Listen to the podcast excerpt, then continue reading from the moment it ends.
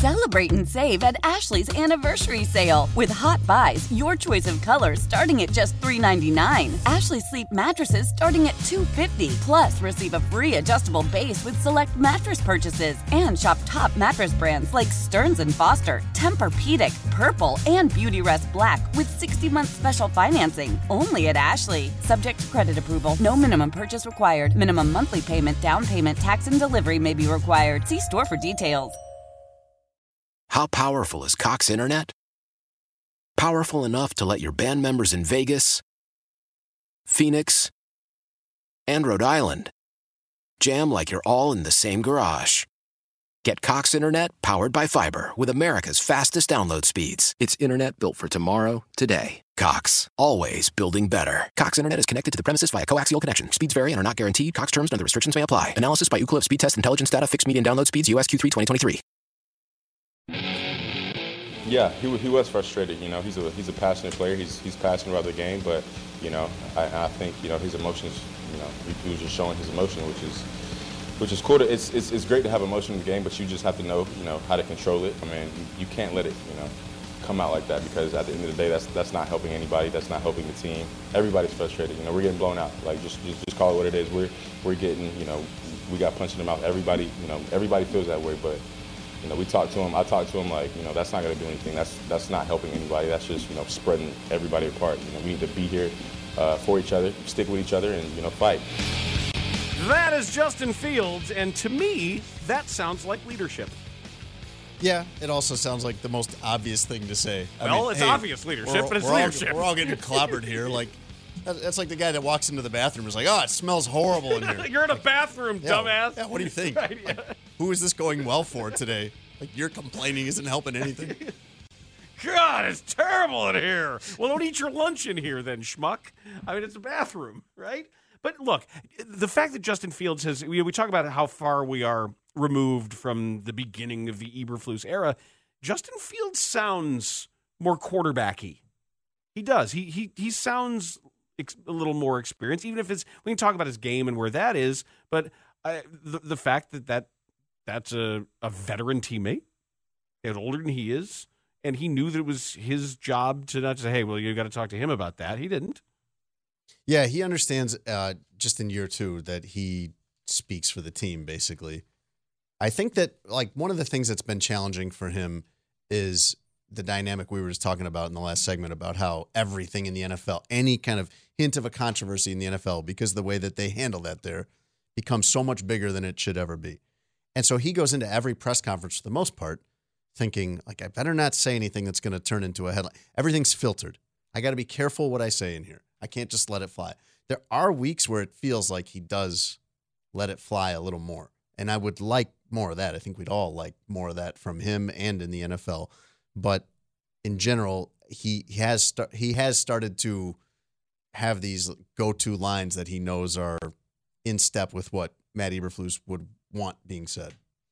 Well, I think if he starts growing more, he'll find his comfort zone there. And, maybe just when he gets more opinionated about some of these guys, when he gets sick of Chase Claypool. I mean, him playing well has helped. Like, that's a big part of it. When you're the only thing on the team that's going well for the most part for a lot of the season, then you have a platform. You've got the authority to say something. Well, Matt Eberflus was on the WBBM Coaches Show, and he had some thoughts about Justin Fields pulling Claypool aside and what Claypool can do to himself be a leader. All right, let's talk about Justin, because we can talk about his overall development, but I want to talk about leadership. And this is what you've been seeking. When he answered questions about Chase Claypool and going to Chase Claypool and talking to him on the sideline when he was a little frustrated, that's a significant development from your team leader and your starting quarterback. Yes, it is for sure. And, I read what he said, last night, because somebody sent it to me. And I was so impressed with his leadership and his maturity, his ability to go over during the course of a game to talk to another player. I think just shows what you're looking for in a leader. And then they have the ability to go ahead and express himself when somebody asks him the question to the media later on. So to me, that's really good by Justin in terms of his leadership. Now, how do players take that from a 24-year-old quarterback? No, I think it's good. You know, it's he's obviously in the leadership position as the quarterback, and it's important for him to do that. You know, we said from the beginning that you want to model behavior, you want to inspire, you want to encourage, but you also want to challenge. And that right there was he was challenging another teammate to have, you know, go about it a different way and have some self-control, right? And to have passion but also have self-control at the same time. This is an emotional sport, and having done an interview for our TV feature for Bears Game Day Live with Chase Claypool, he has a lot of passion in him. How do you allow that still to be shown, but yet remind him that, you know, this is the way we do things here in Chicago? Yeah, I would just say to, you know, when you're always working with your teammates, you're encouraging them, you know, and you're challenging yourself, you know, to get better. And you challenge guys by making plays. You know, you go out there and make plays, and that's how you go ahead and get enthusiasm going, by making critical plays, make a big catch, you know, make a big run, you know, big yards after catch. You know, make a big interception, whatever that might be. But that's always done by performance, and that, you know, that's done through execution. That's how you get passion and emotion in the game. Obviously, you have to have both, you know, to be able to do it at one time. You know, you have to have passion and execution at the same time. So that's what we're working to do. That was a sneaky little rhetorical trick by Eberflus there, where on the one hand, when he uses his buzzwords, you got to encourage, you got to challenge, you got to support. That's just him with whatever all the coaching books that he's read, like ticking these things off by bullet points. But when you say that about a quarterback, you're talking about much more than your performance. There is a vocal aspect to that. And then when he's asked about Claypool, he's saying, well, you got to encourage. How do you encourage? By making plays. Well, no. Come on now. I don't think those are one and the same. When you're talking about encourage your teammates, that literally means encourage them. It doesn't mean I just caught a 12-yard slant for a first down and now they're encouraged. But I think what he's saying is more like, you know, if Chase Claypool had a couple 100-yard games before that Lions game, you might look at that outburst a little differently. I agree with it. I just think it's a little strange that he has his little buckets of leadership. These are the leadership buckets that he's got, but they apply differently. You're totally right about having the juice to say certain things. If you suck, nobody cares what you think. But I also think that there are some who lead by example. But if you're going to start breaking this down, challenge your teammates, encourage your teammates, support your teammates, that's not talking about how one's playing. It doesn't seem to make sense to me, but he tried to make it that way because, I guess, what else are you going to say? Because he's frustrated about Claypool. Sounds like it, this hasn't gone well. Right. This is a big picture move. This is a guy they traded a high draft pick for in Chase Claypool, thinking we're going to sign him to an extension in the offseason, and this is a guy that's going to be with the team for 5 years. So it's a big picture move, but no one would tell you that this has gone well so far. I mean, there was going to be some acclamation, and it's a struggling offense to begin with, but 11 catches for 112 yards or whatever he's got, something like that, since coming to the Bears in half a season, that this has been totally underwhelming.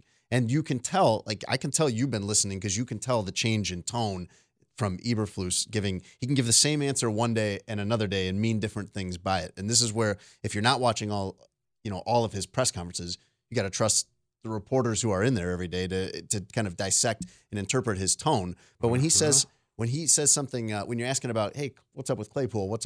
And for a long time, he's saying, well, he's getting it. He's coming along. And then you ask more recently and he's like, yeah, it'd sure be great to see him on the field because then we could evaluate him. We can't evaluate guys that aren't playing. I mean, it seems like a benign comment if you wrote it out, but there's a change in tone there. And there's just no way that they are satisfied or they think this has gone well when the guy has 11 catches in half a season. It's a big picture move, but it's been very underwhelming in the short term. And I think that's what you're hearing, is he's pivoting to some of his actual frustration, which is that Chase Claypool has been a non-factor. It's back to our difference between NBA coaches and NFL coaches, where an NBA coach said, what's going on with so-and-so? I don't know. He just hasn't been very good, and that's why he's out of the rotation. They would say, "Hey, this guy doesn't know the plays yet, and he should." They would say, "This guy's been around long enough; he should know the plays." And if you want to know why he doesn't know the plays, then go ask him. Right? Or he can't handle it, or he can't guard quickness, and their lineup had too much quickness in it, and that's why we couldn't have him out there. Right? It wouldn't just be a string of like corporate buzzwords to try to block you from whatever it is you're trying to find out. Sometimes players can give us some information as well, as Jaquan Brisker did when he was on the podium at the lectern, not as Shane Reardon wrote it, which is at the podium yesterday. Now, that was me, Dan, but I think Shane would have said it the same way. No, I would have said it the right way. Fight. And when he talked about the... How do you account for the dip in energy collectively that you guys seemed to show yesterday? Just say it's kind of just, you know, everybody, you know, a grown man at the end of the day. You know, we all know what we're here for, you know, no matter the record. You know, everybody got something to play for, or, you know, whatever motivates you to get up. You know, everybody has that motivation. So just really, for myself, just try to, you know, be a better leader, and also try to either, you know, not necessarily always means by yelling and, you know, things like that, but just by example. And that's sometimes tough, too, because, you know, people might not see that.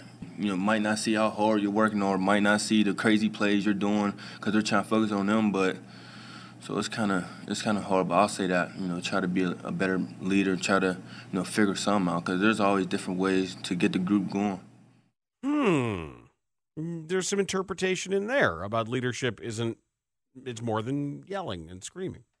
There is, but I just think that how much can you lead a group that is not good enough? And that's been the question for Matt Eberflus with this hits thing all year. When you saw what they're going to do with the roster, I bet Khalil Mack on his off day meets all the requirements of the hits principle, because he's pretty good. You have these guys that they can't, they aren't. The word they keep using in House Hall is, well, the execution's not there. That's talent. That's what they're talking about. They're talking about guys that try really hard and then can't actually make the play because they aren't good. I mean, look who they were starting in that game against the Lions. How many of those guys are really going to be in the starting 11 next season? Brisker will be. But how many guys are NFL players? That's the thing. How many of these guys would be starting on a decent team?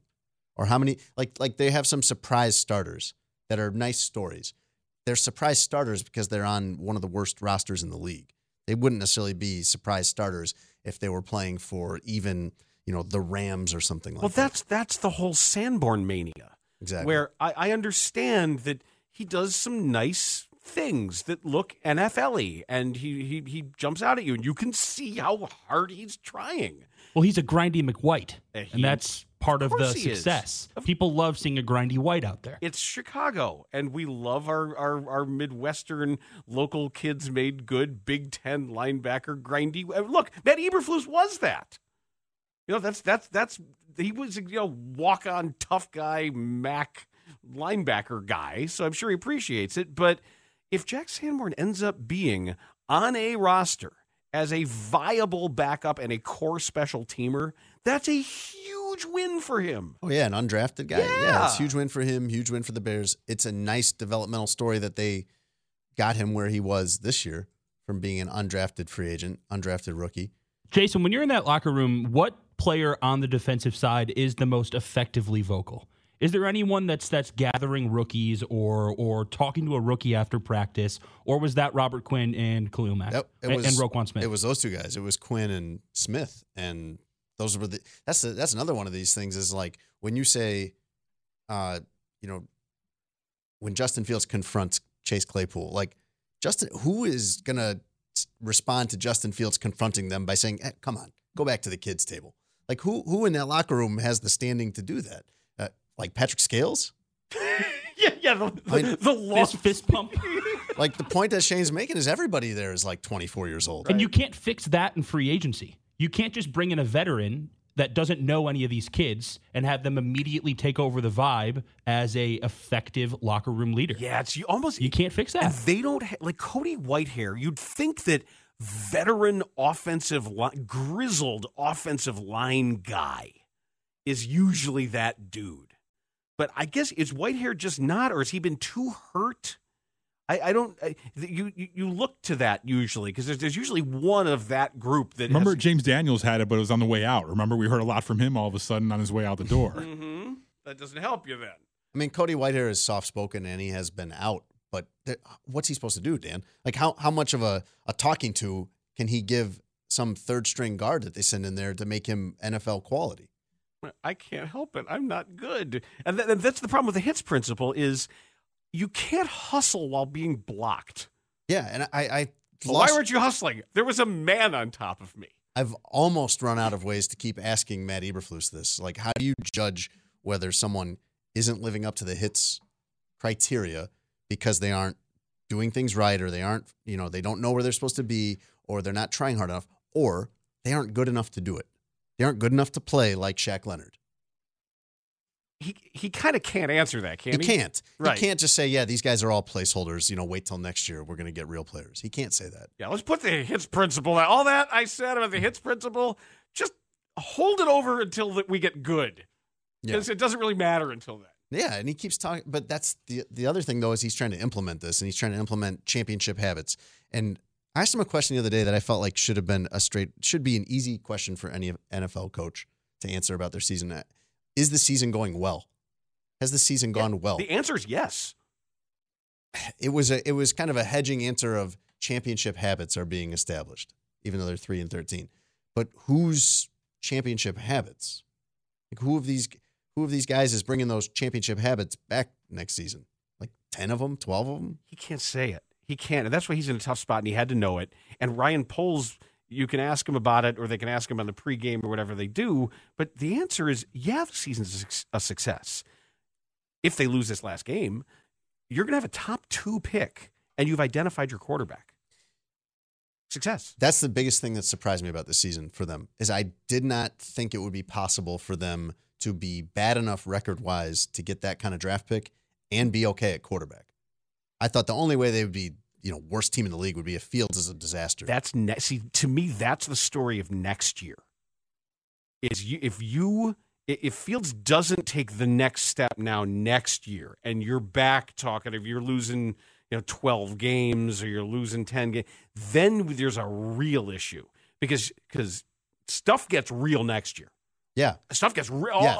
We wouldn't be sitting here saying 3 wins is going fine. All of us who know what this year was and know that they were bad on purpose and they brought in a bunch of bad players because it just might happen that they end up with a good draft pick. I think it's fine. Next year, not fine. Next year, the results are going to be the grade. It's not going to be like, okay, some things look good. Fields is, you know, in some ways quantifiable, in some ways not growing. Mm-hmm. It's going to be that. Winning 6 games next year is not good enough. And when you're looking at their team, I mean, you have Fields and what else? Like, they tried the everything but the quarterback. Now they're trying only the quarterback. And I know you'll get some of these hurt guys back, like Eddie Jackson and Darnell Mooney. Who knows what Eddie Jackson's going to have left when they repair this? I would think he's still going to be good. He was looking really good this season. He looked like kind of like a resurgence by him, and I would want him back if I were the Bears. But if this team wins 6 or 7 games next year, is people going to be happy with that? Is that going to be satisfying? No, because I think their schedule might set up to have a higher expectation than that. But you have to fill, like, everything. I know. Except quarterback. And that is the hardest thing to fill, but there are a lot of other things to fill. Tanny, can you re-rack the Eberflus with Joniak? Because a listener caught something here that I want to revisit. Was it really bad quality audio? Is that what they caught? No. God. Static drives me crazy. Kenny got lazy over holiday break. This is Stone. Sorry, I wasn't there during the taping of the coaches show. Okay, that is funny that this slipped on the coaches show. This slipped on something packaged and in-house. Right, right. He's on that show, but it's not his show. And this Stonecutter said, "Did you catch Eberflus's little moment of panic at the start of that cut?" I read that yesterday. Someone sent it to me. I want to hear this again. All right, let's talk about Justin, because we can talk about his overall development, but I want to talk about leadership, and this is what you've been seeking. When he answered questions about Chase Claypool and going to Chase Claypool and talking to him on the sideline when he was a little frustrated, that's a significant development from your team leader and your starting quarterback. Yes, it is for sure, and you know, I read what he said, you know, last night. You know, because somebody sent it to me, and I was so impressed with his leadership. Mm-hmm. Uh-huh. Yeah, as he writes, okay, man, you didn't find it on your own. You thought it was oregano, and you were holding it for your friend. Someone sent it to him. Everyone that says that they don't read, come on, man. I read that last night. Oh, because someone sent it to me. I don't read anything other than coaches' books and the Bible. I mean, my dad is older than him, and my dad reads things on the internet, like, and on Twitter. And I mean, Matt Eberflus is not missing things that are being written and said about him and that team. look, I've worked in sports PR, and one of the jobs is to actually put together clips and make sure it is your responsibility to make sure that the coaches are as informed as they could possibly be, that if they want anything, it is there for them. And they should, because how many times do you get, what are they saying about me? You just get it from Wani all the time. Bernsey, what are they saying about me? Were you listening the show this year that Wani figured out the text screen? And he was reading the text screen in studio the entire time. That's like Skynet becoming self-aware. One of the best days that we've had here with Wani sitting where leisure is, reading the text screen while the segment's going. People are nice to him now. Or the text is. Oh, that's great. Bargie, what are they saying about me? And my response was always the same. Why do you care? Like, you're the head coach of the Bears. How would you know what they're saying about him? Are you just like wandering around the street just overhearing things? No, he would ask about players. Oh, okay. You'd come out of the locker room and open locker room. What are they saying about me? Oh, I see what you mean. What did the players say? Right? Yeah. I mean, that's funny. Yeah. Always. Like if it was somebody in there, he always said, what are they saying about me? Now he's got Jan and his daughters to do it for him. Like, don't worry about it, man. I mean, that's the other thing that happens, too, is all of these guys, wives, friends, siblings, kids, whoever, like they're seeing all this, too, and they're passing. They are. I haven't heard any of that. I didn't hear all of it. I heard a lot about most of it, but what I did hear, I did not hear any of that. Yeah, you did. Stop it. What was that big ball? That was nothing. Dr. Death. That's Mark Trestman, the man who killed Bears football. And that had to do with Brandon. Was that the day Brandon Marshall commandeered? He called his own press conference. He waved all the media into a room. They said the Bears had no knowledge of any of this.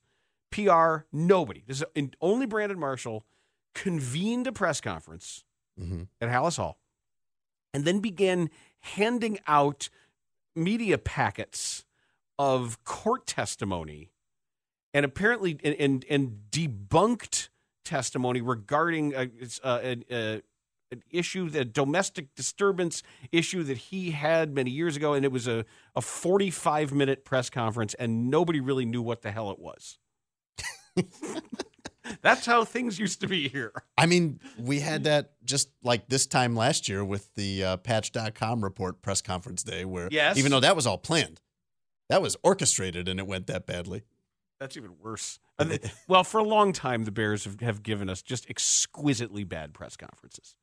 The end of season when I think it was when they fired Lovie. Then they got rid of Lovie Smith. Was when Ted Phillips stood up there and he gave the thematic statement for the organization is this organization needs massive change, and we believe in continuity. I mean, those end of season ones are great. Yeah, I'm curious to see what they'll do this time. But I mean, we have everything but the quarterback. You've had the kicker. No one else could have possibly known that that Patrick Mahomes would turn out so good, and Mitch Trubisky didn't.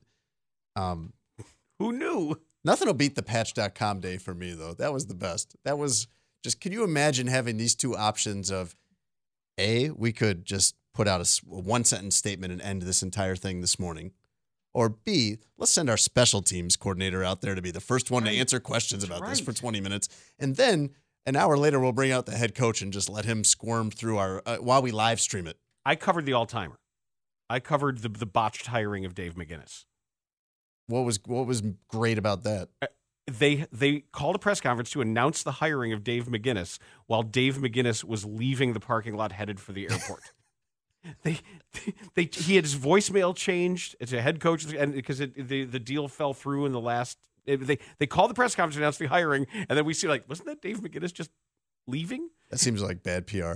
Yeah, it was, and we sat in there, we're waiting, and they're like, give us a few minutes, literally. We'll be out in a second. Okay, we're almost ready.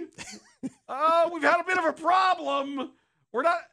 And then we all went home, and then they hired Dick Duran the next day. The Matt Nagy one that I remember was, I think, 2019, when he's doing his end of season press conference, and we're asking him, "Hey, are you firing some people? Are you getting rid of some staff or anything like that?" Oh, we're still trying to figure that out. Like basically the second he got out the door, they sent out a tweet saying these 4 people are gone, including the offensive coordinator. Which, like, what did he have to do with anything? Oh, all right. By the way, these guys are all canned. Right. Well, didn't we just ask that? I don't know. In the 4 steps from the podium to the door, he decided that. They were still thinking about it. When we come back, I want to bring back something from earlier in the day on the Bernstein and Holmes show. We are still closely monitoring the situation with DeMar Hamlin and hopeful that he is going to have to fully recover from his cardiac arrest and resuscitation last night. But what happened was very, very strange, and I know people make fun of me for playing a doctor on the radio. So let's hear from an actual doctor about all of this and just the strange nature of what occurred last night and get the real medicine behind it. So we'll do that next on The Score. Yeah, I did not see it. I totally missed it. I was looking down when I heard about it. But what I did hear is what it looked like. Again, I still haven't seen it, but from what I heard, it's not good. Why? If you have T-Mobile 5G home internet, you might be hearing this a lot. Every time your internet slows down during the busiest hours. Why? Because your network gives priority to cell phone users. Why? Good question. Why not switch to Cox Internet with 2 times faster download speeds than T-Mobile 5G home internet during peak hours? Okay. Stop the whys and visit cox.com/5G home for details. T-Mobile prioritizes certain T-Mobile phone users over home internet users during times of congestion. Celebrate and save at Ashley's Anniversary Sale. With Hot Buys, your choice of colors starting at just $3.99. Ashley Sleep mattresses starting at $2.50. Plus, receive a free adjustable base with select mattress purchases. And shop top mattress brands like Stearns & Foster, Tempur-Pedic, Purple, and Beautyrest Black with 60-month special financing only at Ashley. Subject to credit approval. No minimum purchase required. Minimum monthly payment, down payment, tax, and delivery may be required. See store for details. Old Man Winter here. If I had it my way, it would stay winter all year long. Short days, wind chill, black ice, and a good polar vortex. Oh, heaven. Wait, is it getting warm in here? Your cold snap is over, Old Man Winter. Spring has arrived. Spring. Spring is here, which means it's the perfect time to get away in the Hyundai you've always wanted. Visit the Hyundai Getaway Sales Event, where you can get great deals on all of our award-winning Hyundai models, like the tech-filled Tucson and Kona, as well as the spacious Palisade. Enjoy wherever you go with the peace of mind that comes with America's best warranty and 3 years or 36,000 miles of complimentary maintenance. But hurry in. These deals won't last. Add more joy to your journey at the Hyundai Getaway Sales Event. Now get 0% APR or up to $1,500 bonus cash on the Hyundai Tucson. Now, during the Hyundai Getaway Sales Event. Offers end soon. Call 562-314-4603 for details. DeMar Hamlin, man, it's a really personal thing for me, being a Pittsburgher. And that young man being a Pittsburgher, I've known that guy probably since he was about 12. Just got a lot of respect and love for him. As a human being, his commitment to the pursuit of his goals and dreams of doing what it is he's doing right now, which is playing in the NFL, and to watch him make personal decisions and make that a realization, it's just an honor to get to know young people like that. That is Pittsburgh head coach Mike Tomlin talking about DeMar Hamlin, who remains in critical condition at University of Cincinnati Medical Center, and we remain hopeful that he will recover fully from that the scary moment last night. And earlier in the show, we were joined by Dr. Adam Black, who was kind enough to take time out of his busy work schedule today to talk to us. Dr. Black is the Director of Emergency Medicine for Ascension St. Mary's Hospital and St. Elizabeth Medical Center here in Chicago. And Lawrence Holmes and I got to talk to him about what happened last night and what a prognosis may be. I was watching it live. I had just gotten home from a trip, and we had it on. The first replay was enough for me to be pretty convinced as to what happened. Was it Commotio Cordis? Yes, Commotio Cordis. It's a stunned myocardium, and it is basically a perfect strike to the heart at a very specific part of the QRS cycle, the QRS complex. It takes really a lot of bad luck because it has to be a blow right between the second and fourth ribs on the left, and it's usually high velocity, and even then, 98% of the time, you're not going to be in this part of the repolarization complex of your heart. It's only 2% of the time that you're actually in that particular segment of the heartbeat and at risk for something like this happening. Wow. We hear about it a lot in youth sports, primarily because of how the smaller, lighter body would just be more susceptible to an impact that could damage like this, no? That's exactly right. The average age for something like this is about 15 years old, and baseball is number one because of that thinner chest wall. It's just about the age where kids are able to hit a baseball 40 miles an hour or so or faster, and it takes a decent amount of energy, but as you know, it's velocity squared, so it's the small, quick projectile like a baseball or hockey puck as opposed to the, you know, just amount of impact from sheer mass like occurs in football. Considering that the medical staff that was on site seemed to do an incredible job, I'd love to know what you thought was important. Like, if something like that happens on a diamond around the country, what are the important things that people should look to do?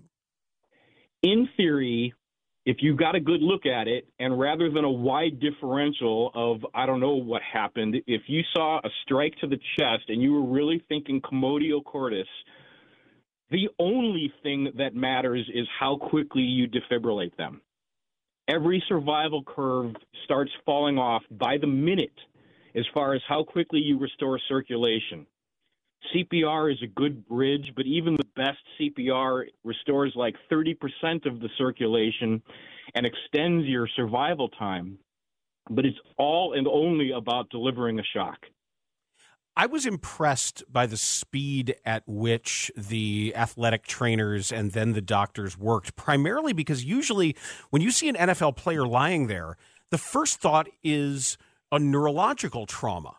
And you think, all right, well, are extremities moving? But the fact that they immediately, that there was airway, breathing, circulation, real first aid going on, I was actually very impressed that it got that serious, that they recognized the seriousness that quickly. Well, and the most impressive thing is, of course, they didn't probably see the impact, and they certainly didn't see replays of the impact. It was easy for me to know that if I had seen that replay and they said go, I would go running out there, not worried about moving the neck or protecting the C-spine or doing anything else. It would be cut off the pads right now and shock this guy. They couldn't behave like that because everything was in their differential. They went running out there knowing that there was a man down. They didn't see that it was the classic get up, take one step and drop, and that he had been popped right perfectly on the left side of the sternum. They didn't see any of that. So they had to consider a lot more. As soon as they checked for a pulse, that determines everything. He was pulseless when they got to him. So they had to do CPR, they had to cut off the pads, and then the life-saving move is to defibrillate him, which is how they got his circulation back before they left the field. Typically, what would be the rehabilitation and treatment for the next week or so for a patient like this? The next additional 24 hours or so is really the whole game. He, in theory, was an otherwise very healthy, supreme athlete, I should say is. And I don't want to get into specifics of survival rate and chances simply out of respect for the family. But the goal right now is to see, was there or was there not an insult to the brain during this lack of circulation time? And it will be decided by slowly weaning him off the ventilator and seeing how well he tries to breathe on his own. It's not an all or none thing, but that will be a huge determining factor as to what type of recovery we're talking about.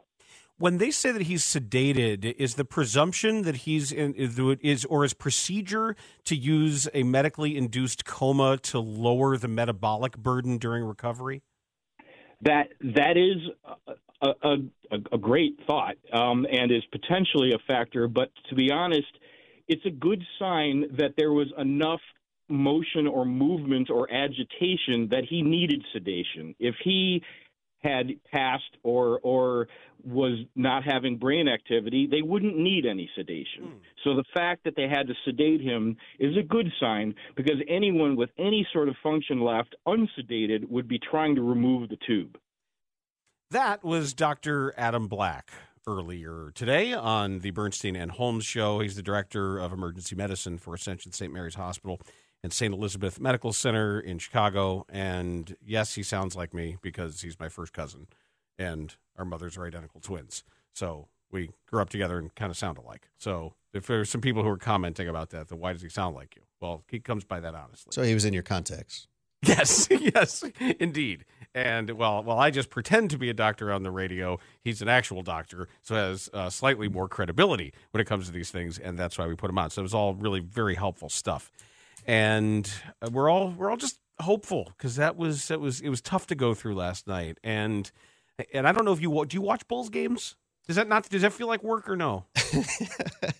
Isn't that for everybody? Doesn't that feel like work for everybody? Lately, sit through a Bulls game. I like watching the Bulls, but I don't do a lot of that during the football season. Okay. I usually will check in.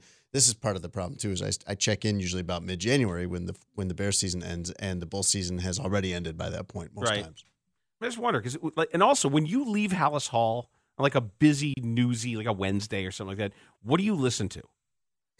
I listen to the opposite of what I've just gone through, which is like a frenzy of work and things like that. Like classical music? Like jazz or something like that, or something instrumental, just something. I commute like 45 minutes each way to Hallis Hall, so I try my best to make that peaceful time as much as possible, which is not easy to do on the interstates. But yeah, usually something, if not that, then something totally different in the sense of like there's a lot of interesting stuff on NPR. Mm-hmm. Where they'll be interviewing some guy who helps spiders who have had a leg amputated in New Mexico or something like that. I'd be like, all right, I'd like to hear what this guy's up to. I used to do the same. I used to just find something to like let all of the football stuff just like flush out of my ears for a while. Yeah, I need something different. Robert Quinn was like this. Robert Quinn said that like his wife really liked football, so his wife always had football on in the house, but that he would not go home and intentionally watch Monday night or Thursday night football. Peanut Tillman. Like, he's had enough. He does it all day, every day. It's enough. Peanut Tillman, not a football fan. I always loved that. It's like, yeah, I don't really watch football. I'm really not that interested. Like, but you're a football player. It's like, yes, it's my job. I got in the car once in Hallis Hall recently, I think this is this year, where I got in and I turned on NPR and I picked it up mid-question in some interview they were doing with an author, and they're like, so how can you tell if the elephant intentionally trampled the victim? And I'm like, all right, this sounds interesting. Well, it leaves a note. I'd like to hear where this goes.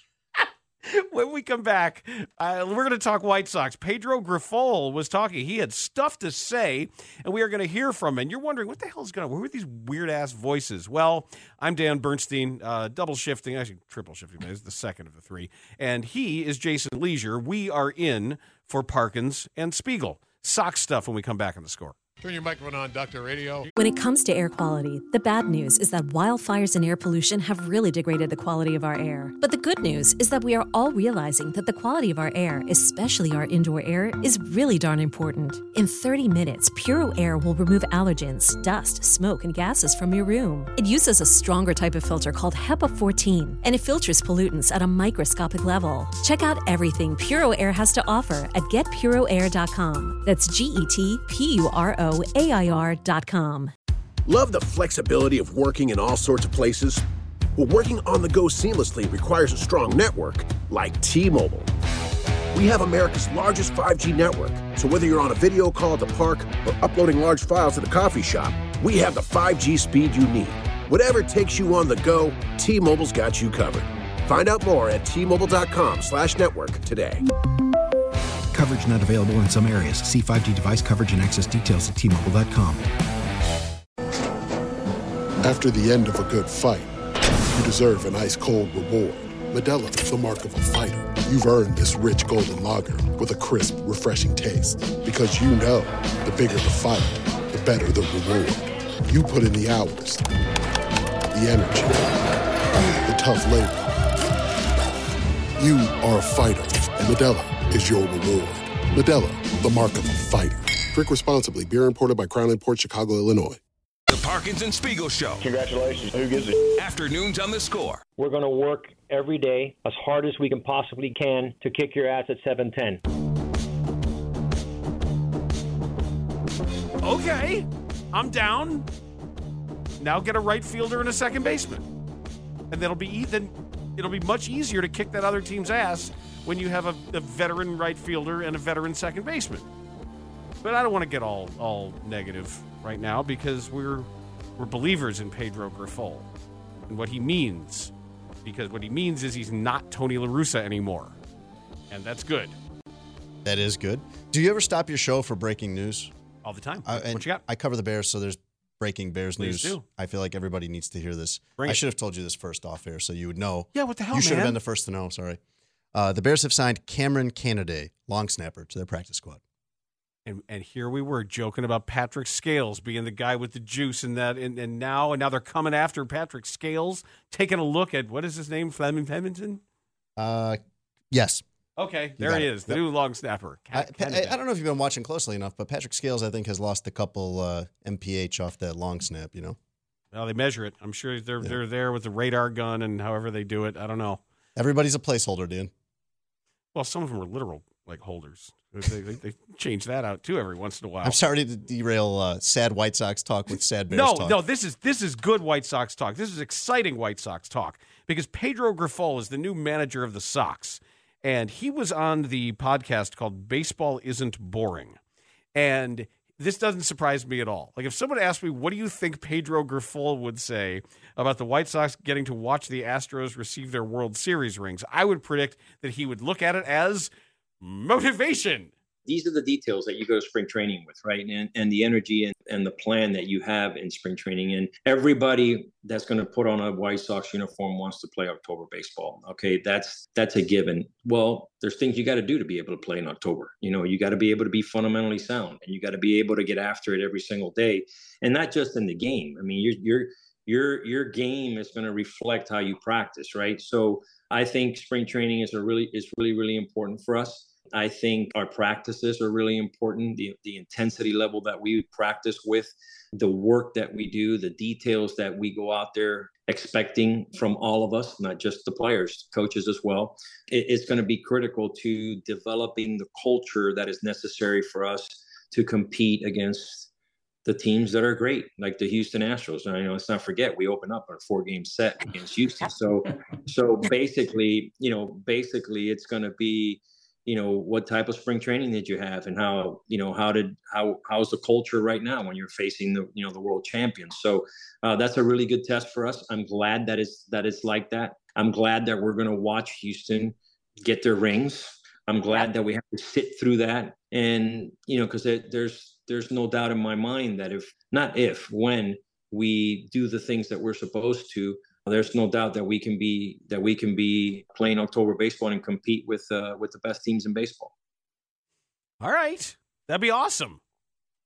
If you're competing with the best teams in baseball in October, I think it'd be great. That gets you fired up about them watching Houston get their rings?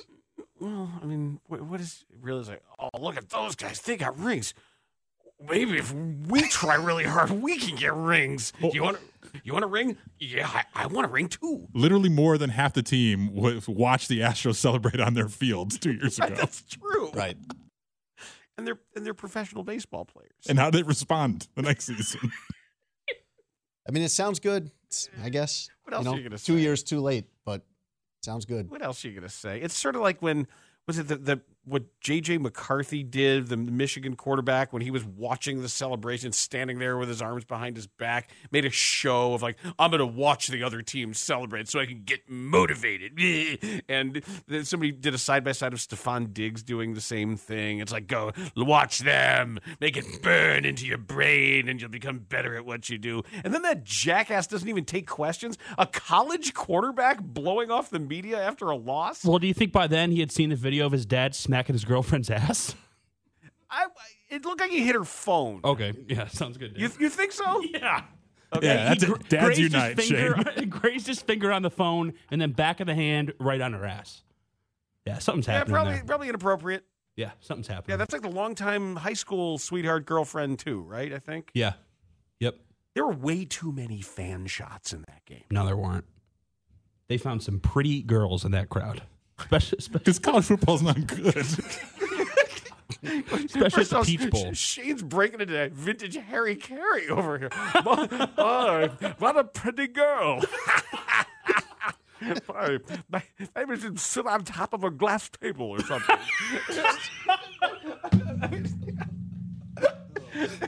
Like Brent Musburger. Whoa! Hey! Yeah, who was that? Brady Quinn's girlfriend? The Brent Musburger one? No, J.J. McCarron. It was Catherine Webb. That's right. Yeah. And it was also Brent who started out our friend Jen Sturger's media career, right? Wasn't she there in her cowboy hat at Florida State? Yeah, there's like, whoa, whoa, that's why you want to be a quarterback. You're a youngster in Alabama. Start getting the football out and throw it around the backyard with Pop. This just came up again recently. He was just asked about that again, like this year, on some podcast or radio show or something, where he was promoting something. Oh, what a beautiful woman! And he still stands by. Just saying what was obvious. Hey, man. What's the big deal? Brent, what's creepy about that? You talk about it. Just that's one of those sui generis characters out there. But hold on, back to your point. The theory is show more shots of fans because of college football so bad that you actually get less college football. Hey, miss a play every now and then. No one's going to notice or care. By the way, you just missed an incomplete pass where the guy didn't know which direction to run. Don't worry, there's more coming. All special, like refuse to show all college special teams. Yeah, there we go. Yeah, most of those punts are fair catches anyways. Yeah, I don't need to see red-faced college fans out there. But Dan, there are like nine total college football players that will make an impact in the NFL next year. I know that. It's a crap product. I almost got my ass kicked at the bar in Cabo. There were a ton of TCU fans there. There were a ton of, I don't know where they came. It probably came from Texas, but there were a lot of TCU fans who swarmed over to the bar by the Palapa and to watch the game. I'm watching the first half. I'm just, it's fine. Like, hey, who are you rooting for? I said, I neither. Neither. You TCU guy? I'm not. I'm not. That wasn't TCU enough guy. For them to leave you alone. You Michigan guy? No, because there were a lot of Michigan people there too. And I was just watching, and it's like, so yeah, I can't tell you're rooting for. Everybody's like, who are you rooting for? I don't care. I just want to watch good football. And I said, so yeah, this is good football. And I said, I don't really like either one of the quarterbacks all that much. And the TCU guys are, Max Duggan, this is a quarterback. Like, no, not really. I like his feet. No, he can really throw it. No. Kinda, I guess, sir. Mr. Large, red-faced Texas man. You weren't looking to get into this conversation. No, I left. Right, of course. That was enough. And then I left. I paid for my $17 Corona, and I went back to the room. Next up, this should be an absolute pleasure and a very unique perspective from Hub Arkish on what happened last night, and we'll get his thoughts on the Bears as well. He will join us next on the Parkins and Spiegel Show. Dan Bernstein and Jason Leisure with you on The Score. Celebrate and save at Ashley's Anniversary Sale. With Hot Buys, your choice of colors starting at just $3.99. Ashley Sleep mattresses starting at $2.50. Plus, receive a free adjustable base with select mattress purchases. And shop top mattress brands like Stearns & Foster, Tempur-Pedic, Purple, and Beautyrest Black with 60-month special financing only at Ashley. Subject to credit approval. No minimum purchase required. Minimum monthly payment, down payment, tax, and delivery may be required. See store for details. Why?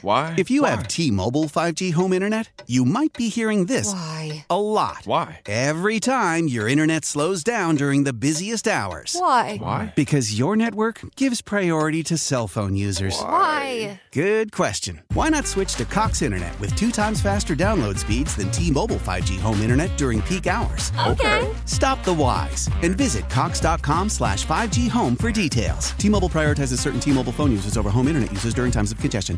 The national sales event is on at your Toyota dealer, making now the perfect time to get a great deal on a dependable new car. Like a legendary Camry, built for performance and available with all-wheel drive, you can count on your new Camry to get anywhere you need to go. And with available features like heated seats and a multimedia touchscreen, you can stay connected in comfort and style. Or check out an affordable and reliable Corolla with a trim for every lifestyle. From the hip and agile sedan to the sporty hatchback, there's a dependable Corolla built just for you. Plus, both Camrys and Corollas are available in hybrid models. So no matter your style, you can drive efficiently and affordably. And right now, your local Toyota dealer has more vehicles in stock and is making delivery on new vehicles almost every day. So visit your local Toyota dealer. And check out amazing national sales event deals on Camrys, Corollas, and more when you visit buyatoyota.com. Offers end April 1st. Toyota, let's go places.